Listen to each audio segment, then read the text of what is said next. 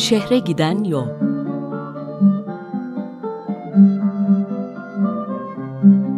Bir İstanbul programı.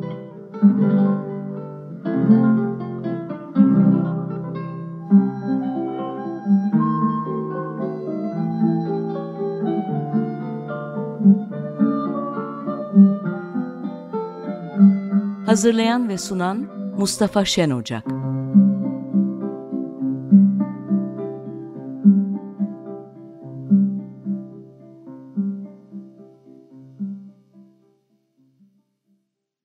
Günaydın saygıdeğer Açık Radyo dinleyicileri. Bu ıslak İstanbul gününden merhaba. Evet İstanbul'un ıslaklığı hem zaten doğası gereği içerdiği rutubetinden hem de onun üzerine yağmur da yağdığında gerçekten e, hani derler ya kaymaklı ekmek kadayıfı gibi oluyor. Esas ilginç olan şeylerden biri de e, değineceğiz zaten. İstanbul'un hep tarihi boyunca ciddi bir su sıkıntısı çekmiş olması. Aynı zamanda Lodos da olacakmış bugünlerde. Geçenlerde okuduğum ilginç bir bilgiyi aktarayım. Ee, Bizans döneminde bazı mahkemeler özellikle Lodoslu günlerde tatil ediliyormuş. Çünkü kararların Lodos olduğu zaman çok da sağlıklı verilemediğine ilişkin bir anlayış varmış.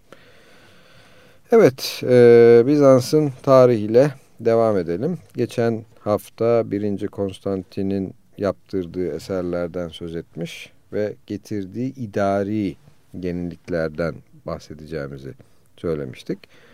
Bu idari yeniliklerden en önemlisi Bizans'ı 14 bölgeye ayırması oldu. Yani sanki şimdiki belediyeler gibi.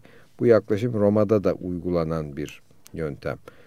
Ee, Konstantinopolis 14 ayrı bölgeye ayrıldı. Bunlardan bir tanesi surların içinde olmayan Galata, Sikae. 14.sü ise yine surların dışında günümüz Ayvansaray, Eyüp'ü civarındaki Blaherna mahallesi.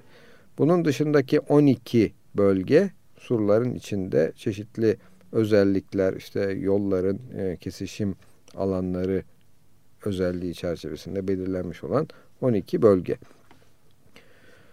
İlginç şeylerden bir tanesi de Konstantin'den sonra çok daha sonraları yapılacak olan e, Theodosius surları ile şehir büyümesine rağmen bu 12'ye bölümün değişmemesi.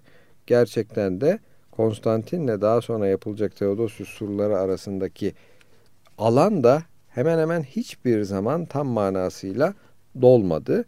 Ee, ve de bu 12 tane bölüm eski Konstantin surlarının içinde kalan 12 bölümde değişmedi. Bu bölgeler naipler ya da magistri tarafından idare ediliyordu. Naiplerin hepsi de kentin valisine ki buna da prefekt denecek bağlı oluyorlardı.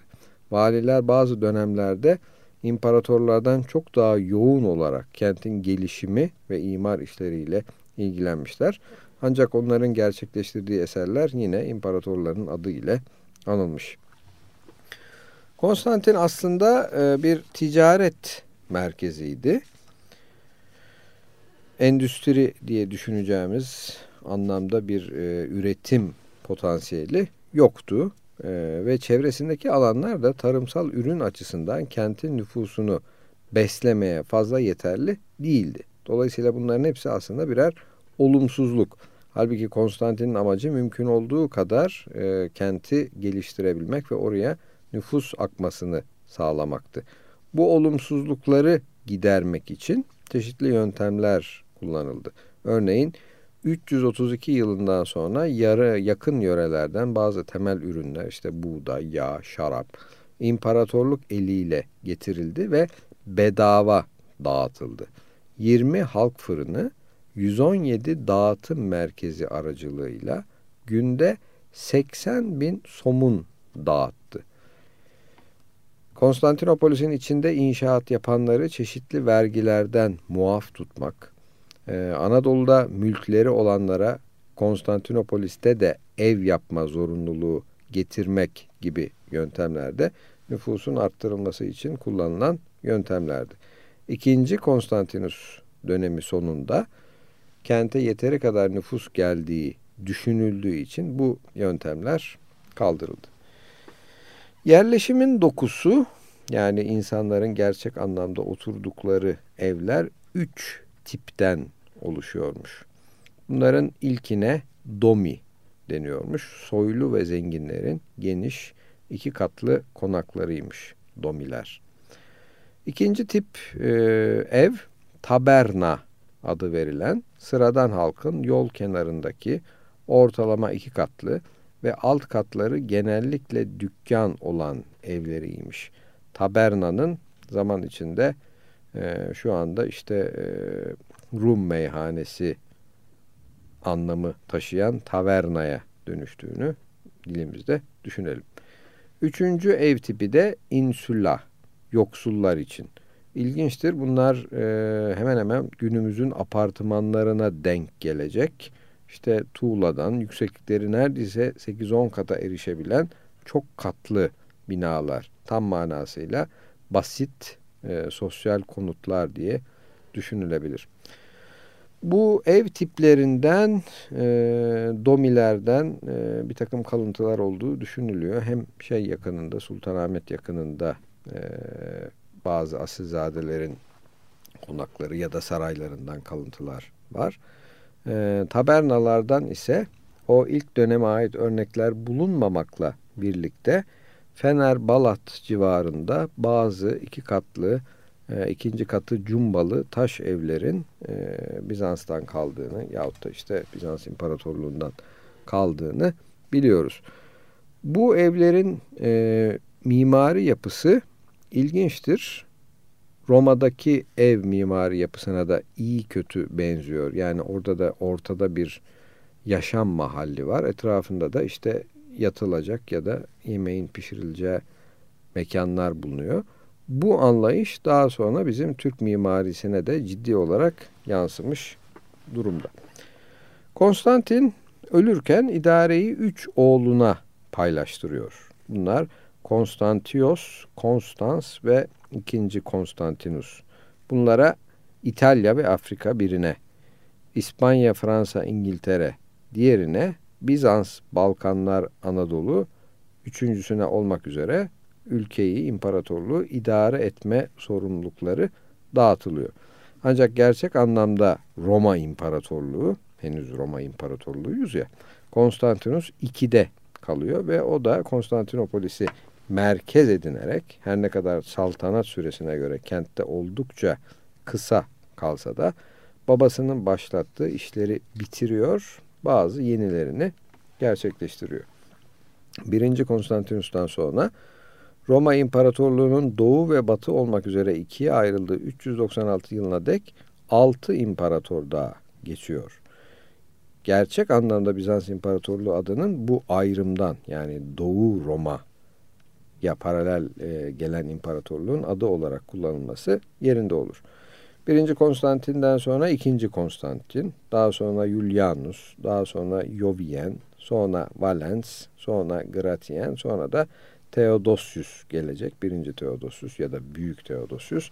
395 yılına kadar saltanat sürecek ve ondan sonra da demin değindiğimiz gibi ikiye ayrılacaktır Roma İmparatorluğu.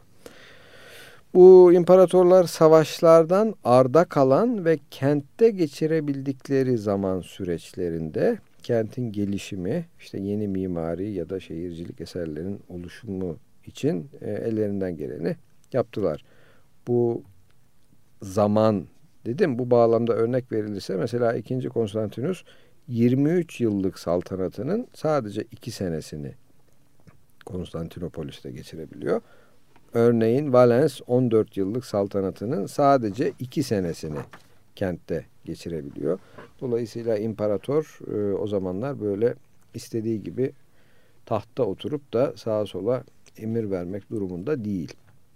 Tabii bu dışarıda dolaşma nedenlerinden çok büyük çoğunluğu bir takım savaşlara doğrudan doğruya birebir katılma eğilimi. Evet, Bizans tarihine bugünlük burada son verelim. İlk parçamızı dinleyelim istiyorum. Ee, bu parça bildiğimiz rüzgar uyumuş ay dalıyor parçası. Ancak yorum ilginç. Yorum bal arısı Özdemir'den ağız armonikasıyla. Evet, e, geçen hafta girdiğimiz Ramazan ayı münasebetiyle bugün ağırlıklı olarak eskiden e, İstanbul'da Ramazan'ın özellikleri, nasıl Ramazan kutlandı ya da Ramazan'ın e, iftardı, sahurdu, teravihdi gibi özelliklerinin neler olduğuna değinmek istiyorum. Bu bilgileri Balıkhane Nazırı Ali Rıza Bey'in bir zamanlar İstanbul yahut da 13. asrı Hicri'de İstanbul Hayatı başlığı altında 1922 yılında Beyam Sabah ve Alemdar gazetelerinde yayınladığı yazılarından derlemeye çalıştım. Ramazan hazırlıkları. Ramazan başlamadan önce hükümet tembihleri ilan edilirdi. Bu ilanlarda nelerin yazıldığını belirtmek için Yeniçeriliğin kaldırılmasından önce yayınlanan bir ilan örneği sunacağız. Serasker Hüsrev Paşa'nın İstanbul Kadısı'na gönderdiği ilanda özetle şöyle denmekte. Ramazan münasebetiyle ibadet için padişahımız inşallah aralık aralık İstanbul camilerine gelecektir. Bugünlerde halkın her zamandan fazla saygılı olması icap eder. Esnaf ve halk askerlere mahsus yaka ve yenleri kırmızılı ve zırhlı elbise giyip bellerine kılıç takmamalıdırlar. Herkes dükkan ve evlerin önünü temiz tutmalı, çöp ve hayvan leşleri görülmemelidir. Konak ve evlerin kapılarına uzun yıllardan beri çamur sıçrayarak silinmediğinden ve her yıl fazlalaşan bu çamurlarla kapılar çamurdan birer kapı haline geldiği, pencerelerin önlerinde de top top örümceklerin sarktığı görülmüştür. Bu konak ve ev sahiplerinin ve hizmetçilerinin girip çıktıkları bu kapıları silip süpürmeyip böyle acayip ve yakışıksız bırakmaları maazallahu teala hastalık getirebileceği gibi kalplere de sıkıntı vereceğinden temizlik imandan gelir sözü Müslümanlığın şiarı olduğundan bu gibi ev ve konakların ve dükkanların sokak yüzleri ve kapıları da örümcek ve çamurdan temizlenmelidir. Evlerin önüne süprüntü ve hayvan leşleri atılmamalıdır. Ramazan ayında cuma günlerinden başka hiçbir gün kimse arzuhal vermemelidir. Veren olursa cezalandırılacaktır. Bu son cümleye ait bir de not var. Padişahlara arzuhal vermek yani dilekçe sunmak usulü Bizanslılardan kalma bir adettir. Fetihten önce İstanbul imparatorları her hafta pazar günleri atla kiliseye giderken halkın arzu hallerini alırmış. Büyük konaklarda teravih namazları ve bazı adetlerle devam ediyoruz. Bazı büyük konaklarda bulunan müezzin efendiler geceleri konaklarda kalırlar. Ev sahipleri müezzin efendileri getirterek güzel fasıllar yaptırırlar. Savurdan sonra sabah namazından evvel imam efendi tarafından mukabele okunduğundan ekseri imamlar güzel sesli olduklarından bu okumada dinleyenleri vecde getirirlerdi. Bütün konaklarda teravih namazından sonra tepsilerle şerbet dağıtılması da adetti. Ondan sonra çubuklar tazelenir, kahveler gelir. Bir yandan da teraviden sonra ziyaretçiler sökün ederdi. Konaklar geceleri dolar dolar boşalır.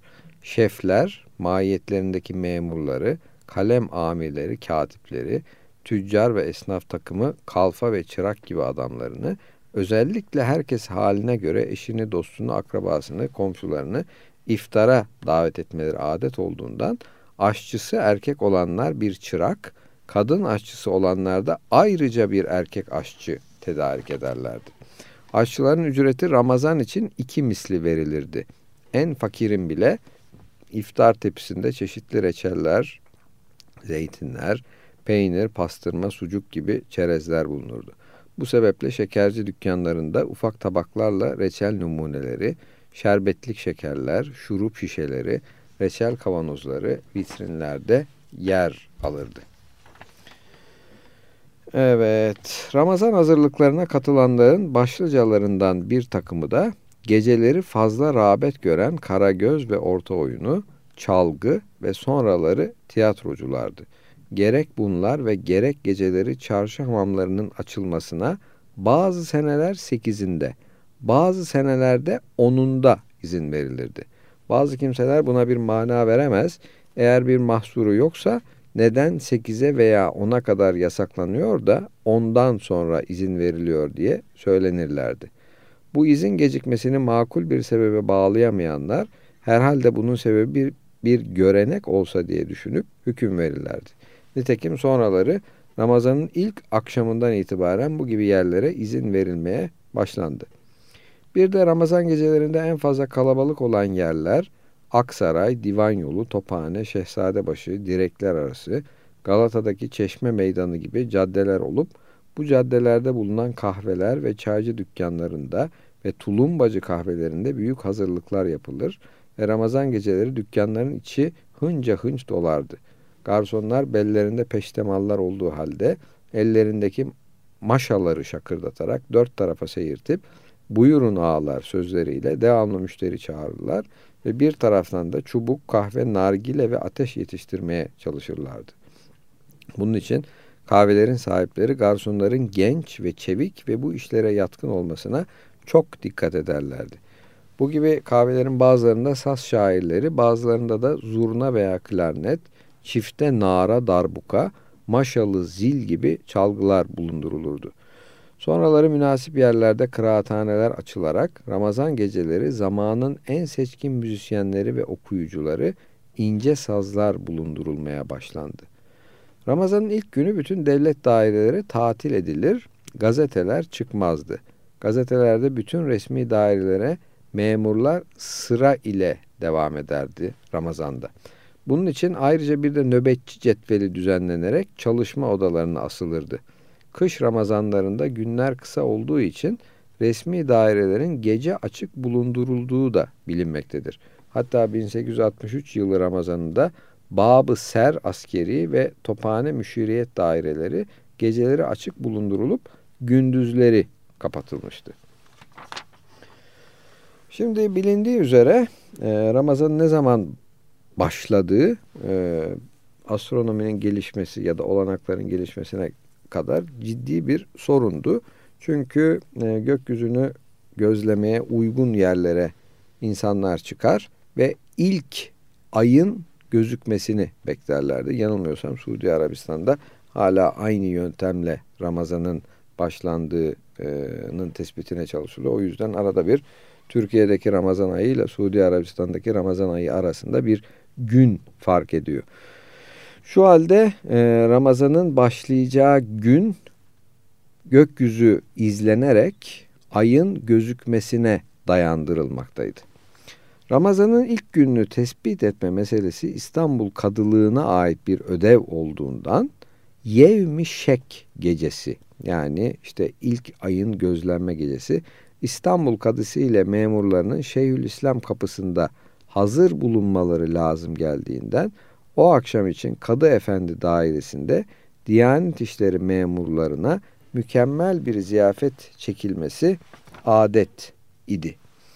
İstanbul'da zahmetsizce ayı görebilmek mümkün olan yerler Harbiye Nezareti Meydanı'nda bulunan Yangın Kulesi yani bugünkü Beyazıt Kulesi, Süleymaniye ve Fatih, Cerrahpaşa, Sultan Selim, Edirne Kapısı camilerinin minareleri olduğundan buralara gönderilmiş olan memurlar ve bu memurların yanına katılan camilerin hademeleriyle bazı dikkatli meraklılardan Ramazan ayını görenler gelip kadılığa haber verdikleri zaman çubuklar kalkar, herkes daha resmi bir vaziyet alırdı. Son olarak da iftar sofralarının özelliğine değinelim istiyorum. Ramazan akşamları verilen iftar ziyafetlerinin diğer zamanlarda verilen ziyafetlerden başlıca farkı iftar kahvaltısı kısmı olup halkımızın birbirini iftara davetlerinde yemeğin cinsine ve nefasetine dikkat edilmekle beraber kahvaltı tepsisinin en küçük teferruatına kadar intizamına başka bir önem verilirdi. Reçellerin çeşidi, peynir, havyar, zeytin, sucuk, pastırma gibi çerezler ufak tabaklarla tepsiye yerleştirilip sinilerin ortasına konulurdu. Mevsimin çeşitli meyveleri ve salatalar da bunlara mahsus tabaklar içinde tepsinin etrafına muntazam şekilde konulurdu. Zemzem fincanları, Medine hurması, hardal tabakları konmak suretiyle iftar sofrası tamamlanırdı. Çekirdeğinin yemeklere düşmemesi maksadıyla aslında sofranın süslenmesine yardım olmak için limonlar ortasından kesilip tüller içinde ipek ve renkli kurdelelerle bağlanarak ufak tabaklara konulabilirdi. İçme suları kapalı ve tabaklı saksonya bardaklarla hizmetçilerin elinde tutulurdu. Çatal, kaşık, bıçak gibi şeylerin Ramazan'da kullanılması münasip görülmediğinden kullanmayı adet etmiş olanlar da halkın ayıplamasına hedef olmamak için bunların yerine mercan saplı, fil dişi, sedef ve bağdan yapılmış yahut siyah ve beyaz cilalı tahta kaşıklar kullanılırdı. Gerek bu kaşıklar gerek has pide ve francala, çörek ve simitler sofranın kenarına dizilirdi. Bir de Ramazanın başlangıcından sonuna kadar halkımızın işkembe çorbasına bir düşkünlüğü vardı. Veli Efendizade'nin hindi derisinden işkembe çorbası yaptırması hikayesinden de anlaşılacağı gibi zengin ve fakir herkes çorbasında işkembe çorbası bulundurmak isterdi. İftara 5-10 dakika kalarak çorba tasını alıp işkence, işkembeci dükkanına giderler hatta nöbete yatarlardı. Konaklardan uşaklar, ayvazlar kapaklı çorba kaselerini getirip kazanın etrafına dizerlerdi. Yemeğin sonunda mutlaka hoşaf bulundurmak adet olup elmas tıraş kaseler içinde dökme tepsilere konulup kenarlarına içleri ufak kase kadar çukur ve sapları bağ veya fil dişinden yapılmış kaşıklar konmak suretiyle hazırlanırdı. Yaz mevsiminde kaselere buz da konurdu. Eskiden herkes minderlerde halka olup oturup yemek yediklerinden sofralar alçak iskemleler üzerine sarı veya bakır siniler konulmak suretiyle hazırlanır ve peşkir denilen dokuma bezi peçete yerine kullanılırdı. Hatta hizmetçilerin ayaktan peşkilleri herkesin dizlerine rastlatmak şartıyla atmaları birer hüner sayılırdı. Ezana birkaç dakika kalarak sofra başına gitmek iftarın şartlarındandı. Misafirler sofranın etrafında otururlar, ortada çıt yok. Herkes birbirine küsmüş gibi yüzler somurtkan beklerler. Susamlı simitlerin, bademli çöreklerin, kazan yağlarının mis gibi kokusu ve o muntazam iftar sofrasının seyrine doyulmazdı.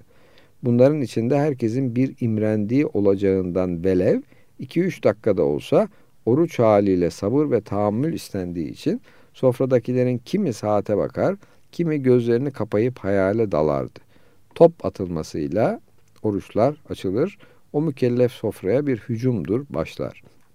Çorbalar, yumurtalar, etler, börekler, tatlılar birbirini takip ederdi. Beldemiz adeti gereğince hele Ramazanlarda yemeklerin çokluğu misafirlerin ağırlanmasına bir çeşit ölçü kabul edildiğinden yemeklerin arkasının alınmasına kadar beklemek tiryakilerin hesaplarına gelmediğinden çoğu özür dileyerek sofradan kalkardı. Şimdi söz iftar sofrasından açılmışken bir fıkra anlatayım istedim. Ee, bildiğimiz fıkralardan değil. Her ne kadar Nasrettin Hoca fıkrası olsa da eminim ki çok büyük bir kısmımız bunu ilk defa duyacak. Belki Nasrettin Hoca fıkrası bile değildi de ona e, yakıştırıldı. Bilindiği üzere eskiden özellikle bir yerden bir yere gidenler ille de oruç tutmak istiyorlarsa gittikleri yerde herhangi bir zenginin kapısını çalıp e, Tanrı misafiri gibi kendilerini misafir ettirebiliyorlardı.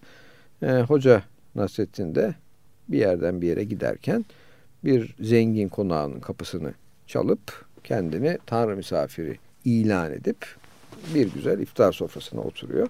İki tane daha böyle e, kendini ilan etmiş Tanrı misafiri var.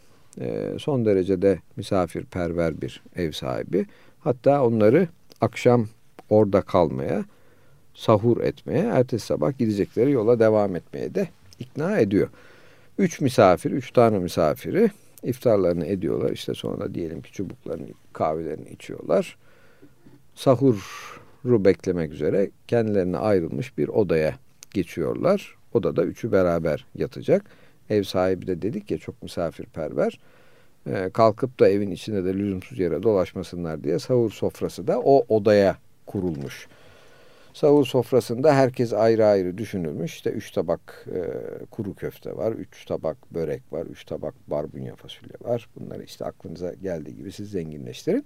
Fakat sadece bir tabak baklava var. Her ne kadar tabağın içinde üç ayrı dilim baklava var ise de tek tabak baklava. Misafirler yatmaya, sahurda kalkmaya, yemeklerini o zaman yemeye karar vermişler. Ancak e, görünen o ki herkese yeterli yemek olmasına rağmen sadece bir tabak tatlı olması nedeniyle bir tatsızlık olacak sonunda. E, Hoca Nasrettin demiş ki yatalım. Sahura kalktığımızda en güzel rüyayı görmüş olan bu baklavayı yemeyi hak etmiş olsun. O yesin. Peki demişler yatmışlar sahura kalkmışlar. Hadi buyurun anlatın bakalım demiş Nasrettin Hoca. İlk e, misafir demiş ki ben rüyamda hacca gittim. Çok güzel e, kendimi Kabe'yi tavaf ederken gördüm. Çok güzel bir rüya. İkincisi demiş ki işte ben Hazreti Peygamberle beraber namaz kıldığımı gördüm. Sen ne gördün demişler şeye Hoca Nasrettin'e.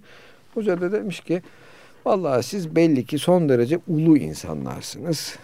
Biriniz hacca gitmiş, diğeriniz peygamberle e, namaz kılmış. Ben maalesef şeytanı gördüm. Bana dedi ki kalk oğlum sen şu baklavayı ye. Ben de baklavayı yedim. Evet ikinci parçamız Seyyan Hanım'dan bir Necip Celal tangosu Özleyiş. Evet söz e, eski Ramazanlardan açılmışken e, derinden altının çizildiği gibi insani ilişkilerin de kendisine ait özellikleri, güzellikleri vardı. Şimdi buna ilişkin bir yazıyı İslam Çupi'nin kaleminden sunmak istiyorum. Başlığı da komşuluk. Benim çocukluğumdaki evden eve uzanan komşuluklar, sokakta bireylerin birbirlerine verdikleri selamların sıcaklığı, semtin tüm fertlerini kaplayan kolektif hayat buketi, bayramların karşılanış ve uğurlanışı, tüm bir İstanbulluk edebi içinde geçerdi hep. Evlerin pencereleri birbirlerine karşı bir kapalı rejime hiçbir zaman bürünmez, alçak çitler ve ince demirlerle sınırlanan bahçeler ne köpek havlamalarıyla tahkim edilir ne de yasak levhaları ile bir girilmez bölgeye dönüştürülürdü. Sebze ve meyvelerin oluş takvim yaprağı düşünce dalların ve toprağın içine tüm bahçeler sanki hiç yazılmamış bir kamu müştereklik kanununun kapsamına girer. Büyükler küçüklere şunu tembihlerdi sık sık. Yiyeceğiniz kadar koparın. Bu yasak tüm semt çocuklarının kulaklardan hiç düşürmediği bir temel yasa olur. Arada sırada içimizden aç gözlüler çıkarsa diğerleri tarafından sert biçimde uyarılırdı. Aynı mal fazlasını dağıtmak büyükler ve ebeveynler arasında bir bahçe adaleti olur. Yazın vişne, zerdali, kayısı, çilek, mürdüm eriği ve şeftali gibi meyveler kış reçeli olmak kaydı gözetilerek mübadele yoluyla semt kavanozlarına doldurulurdu. Aynı sosyal adalet çarkı kış turşusu stoku için uygulanır. Sivri biber, kırmızı ve yeşil domates, patlıcan ve lahana da şaşmaz bir semt terazisi içinde yürürlüğe konurdu. Bir tanrı buyruğu kesintisiz dolaşır ve denetlerdi semti sanki. Olan olmayana verecek. Mal paylaşımına dayalı bu semt töresi insanlarla insanın birbirleriyle münasebetlerini daha duygu dolu hamaklarda sallamaya başlar. Tüm çocuklar ana ve babaların haricinde hangi amcanın ve teyzenin sokak ve bakkal gereksinimi varsa onları karşılamak için kurulu bir terbiyeli oyuncak olmaya şartlandırılırdı. Mahalle içtenliği, mahalleli insanların birbirine davranış esasları, büyüğün küçüğe, küçüğün büyüğe uyguladığı tavırlar, yüz yıl okunmuş bir semt okulundan çıkma, bir diplomanın üstünde satır satır yazılmış bir disiplin uyarı paketiydi sanki. Yaşlı amcaları ve teyzeleri sokakta bir kaldırımdan ötekisine büyük bir güven içinde geçirmek, aynı sınıftan insanlar bindiğinde tramvayda yer vermek, alışveriş için gidilen her türlü dükkanda sükut içinde sırayı bozmadan beklemek, babadan oğula, oğuldan toruna geçmiş ve hiç yazılmamış bir toplumcu kural vasiyetiydi. Büyüklerin gittiği kahveler önünüze geldiği, gelindiğinde cenah ve sokak değiştirmek, topluluk içine zorunlu girildiğinde yüksek sesle konuşmamak, ayak ayak üzerine atmamak, yaşları ne olursa olsun kızları korumaya değer en yüce varlıklar biçimiyle telakki etmek, küçüklükten ilk gençliğe ve delikanlığa geçmiş bütün mahalle erkeklerinin titizlikle korunduğu, ortak yaşamın insan titizliğinden imbikleşen temel yasasıydı. Büyümeye başladığım 1940'ların Topkapı, Pazar Tekke ve Şehre minilerinde sonradan çeşitli tiplerine tanık olacağım hırsız denen cemiyet haşerileri ne konuşma kavramında sözü edilen bir tanıdık kelimeydi ne de tramvay, vapur ve açık hava cambazhaneleri gibi kalabalık yerlerde insanların cebini kalbura çeviren bir ağaç kakan. Ben çocukluğumda pazar tekkedeki evimizin iç ve dış kapılarının bir kilit tomarıyla birkaç yerden kapanıp bir şato konumuna getirildiğini hiç hatırlamadığım gibi polisler arasında elleri kelepçelenmiş şekilde kılığı hırpani, yüzü sakallı, suratı hain, hiçbir ev ve vesait faresi, faresine de rastlamadım. Bayramlar, Ramazanlar, Kandil ve Hıdrellez günleriyle komşuluk ve ziyaretler de bir başka edep ve nezahat taşırdı o dönemler. Normal ziyaretler çalışma haftasının ertesi gün tatile rastlayan gecesinde olur. Aile büyüklerinin ikisinin de evde olmasına özen gösterilir ve tarafları bıktıracak bir uzunluk taşımamaya müthiş dikkat edilirdi. Bayram ziyaretleri, sabah namazı, kurban kesimi ve diğer hazırlıklar dikkate alınarak saat 11'den önce kesinlikle gündeme gelmez. Çocuklar büyüklerin elini öpüp başlarını aldıktan sonra yaştaşlarını kutlar ve sonra hep birlikte sokağa dökülüp evi ve konuşma konusunu ebeveynlere bırakırlardı. Kurban törenlerine göre kesimi yapan ev, kendi noktasından bir kilometre uzaklıktaki yöreyi kapsayan ne kadar hane varsa onları etten yararlanması gereken bölge olarak ilan eder ve tevziyat adaletini kusursuz biçimde uygulardı. Ramazan boyunca kandil geceleri ve Hıdrellez'de mahalledeki varsılların katkısı ve emniyetin direktifiyle Topkapı aşevinde nefis yemekler pişirilir ve ihtiyaç sahiplerine hane bireyleri hesaplanarak duyguların üstü ve altı örselenmeden büyük bir sessizlik içinde dağıtılırdı. Rahmetli annem ve babam ortak yaşamın yoğunlaştığı bu günlerde akıl almaz bir biçimde sosyal adaletçi bir titizlik içinde olurlardı. Mahallenin gelir düzeyi ve ortak gardırobu bu günler geldiğinde annem ve babam tarafından son derece titiz bir süzgeçten geçirilir. En yeni kıyafetler kesinlikle üstümüze giydirilmez. Bu yolla semtte ayrıcalıklı bir tipin fışkırmasına izin vermezlerdi kesinlikle.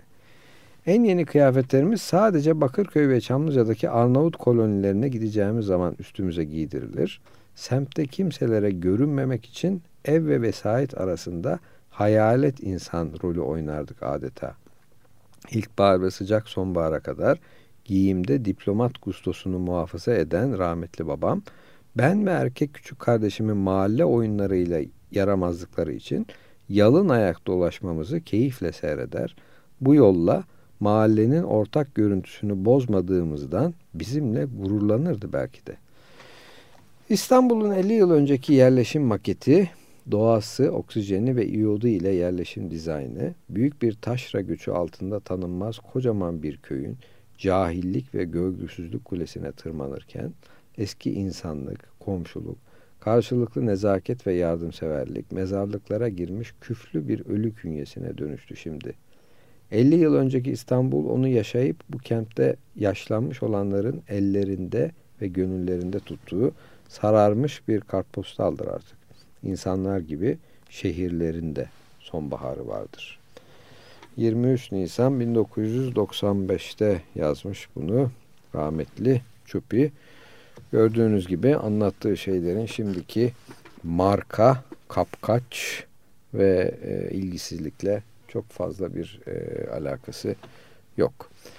Evet, üçüncü parçamızı Hacı Dakis'ten dinleyelim. Başka bir e, akşam duası. Bugün son bölümümüz yine bir semte ayrılacak. Bostancı.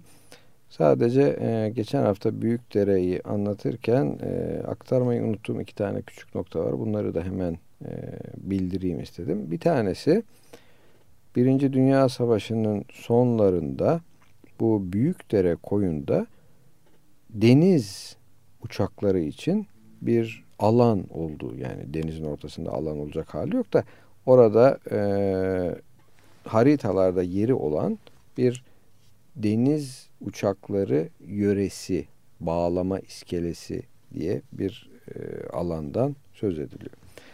İkincisi de biliyorsunuz 1920'den sonra Rus devriminden kaçan pek çok Rus ki bunlara beyaz Ruslar dendi. Diğerleri kızıl ya hani beyaz Rus e, İstanbul'a göç etmişti.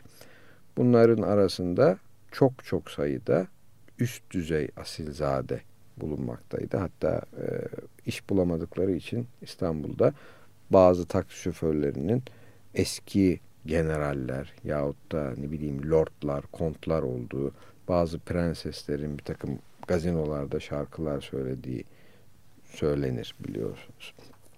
Bu beyaz Rusların e, Büyükdere koyu civarındaki çayırlardan birinde bir okul açtığı, okulun etrafında da ormanlar e, oluşturdukları, hatta burayı çok beğendiği için yerleşenlerin de daha derinlere doğru bugünkü orman fakültesine ya da Bilecik çiftliğine doğru olan yörelerde çiftlikler kurduğu söylenmektedir. Söz konusu okulun da özellikle küçük çocuklar için e, oluşturulan bu okulun da Fransızca öğretmeninin Romanovlar sülalesinden bir asilzade matmazel olduğu e, gelen bilgilerde. Bugün çok kısa Bostancı'ya değineceğiz. Bostancı zamanımızda İstanbul şehrinin, belediyesinin Anadolu yakasında sınırını teşkil eder. Marmara kıyısında kurulmuş olan bu mahalle köyün içinden geçen Bostancı yahut Çamaşırcı Deresi hudut hattıdır. Bu derenin üstünde 16. asırda yapılmış üç gözlü bir taş köprüyü batıya doğru aşan İstanbul şehrine girmiş sayılır. Bostancı'nın Anadolu yakasında İstanbul şehrinin eşiği sayılması Fatih Sultan Mehmet devrinden kalmadır. Gerek Rumeli gerek Anadolu yakasında büyük şehrin sınırlarının muhafazası bostancı başılarla onun evrinde bostancı denen kadrosu çok geniş ve hizmetleri çok çeşitli muhafız kıtalarına bırakıldığı için Çamaşırcı Deresi üzerindeki taş köprünün hemen yanı başında yapılmış bir bostancı kolluğuna, karakoluna nispetle bu mahalle köyde Bostancı adını almıştır. Marmara kıyısında Bostancı yahut Çamaşırcı Deresi'nin iki yanındaki arazi Hadikatül Cevami'den öğrendiğimize göre 17. asır başlarında çamaşırcı Kuloğlu Mustafa Bey'in mülküymüş. Bu zat Tophane'de bir mescit yaptırdığında bütün bu arazi mescidine irad olarak vakfedilmiş. Asrımızın başlarında Vakıflar Nazırlığı artık koca bir köy olmuş bulunan Bostancı'da bir cami yaptırırken bina bu vakfın topraklarından alınmış bir arsaya inşa edildiği için bu yeni camiye de Kuloğlu Cami adı konmuş. Ee, böylece Bostancı'nın adının çevrede olduğu varsayılan bostanlardan gelmediği, muhafız kıtası bostancılığından geldiğini anlıyoruz. Yakın geçmişe kadar yine de Bostancı'da gayet mamul büyük bostanlar varmış ve bostanlar zinciri Bostancı'dan ta Pendik'e kadar Marmara kıyısını takip eden demir yolu boyunca uzanıp gider. Fakat bu manzaraya bakıp Bostancı adını Bostan'a bağlamak, buranın Bostancıbaşı Karakolu, Bostancıbaşı Menzili, Bostancıbaşı Derbendi, Bostancıbaşı Köprüsü gibi eski isimlerini unutmak hazindir. Yine yakın geçmişe kadar Bostancı'nın yazlı kışlı oturanları bahçıvanlarla balıkçılardı. Bostancı'da yalıların ve bilhassa yazlı köşklerin yapılması Tanzimat'tan sonra başlamış. İkinci Abdülhamit devrinde bu köy azıcık rağbet görmüş. Cumhuriyet devrinde de gün günden inkişaf ederek süratle büyümüştür. Şimdi 1960'lara ait bilgilere değinirsek oralarda neler olduğunu bir kısmımız belki hatırlayacaktır. Derenin denize döküldüğü noktada denize doğru uzanmış bir mendirek, rıhtımın bitiminde vapur iskelesi vardır. Neyse ki duruyor. İskele istikametinde ve sol kolda dere ağzına ve kısmen denize nazı biri aile gazinosu ve lokantası, öbürü de Deniz Palas Oteli ve Gazinosu adında iki yer yaz akşamları uğranabilecek yerlerdir. Yalı boyunda mülki taksimata göre nefsi Bostancı'nın hududu dışında aslında ise Bostancı'nın ayrılmaz bir parçası üçgen şeklinde bir çıkıntı üstünde Çamlık gazinosu vardır. Denizi temaşa eden gözün dinlenebileceği yerlerdendir. Denize girmek için kabineleri de vardır. Tabii ki bu gazino şu anda duruyor ama önünden denize girilmesi söz konusu değil. Çünkü sahil yolu geçiyor. Evet, bugünkü programımızı bitireceğiz. Yine eleştirileriniz ve katkılarınız için telefon numaralarımızı verelim. Açık Radyo'nun 0212 296 23 89 296 23 89 e-mail adresi acikradyo@türknet benimki de musukrus@yahoo.com Hepinize sağlıklı, güzel ve olabildiğince sizin keyfinize uygun günler dilerken Sultani Yegah Sirto'yla bitirmek istiyorum. Görüşmek üzere.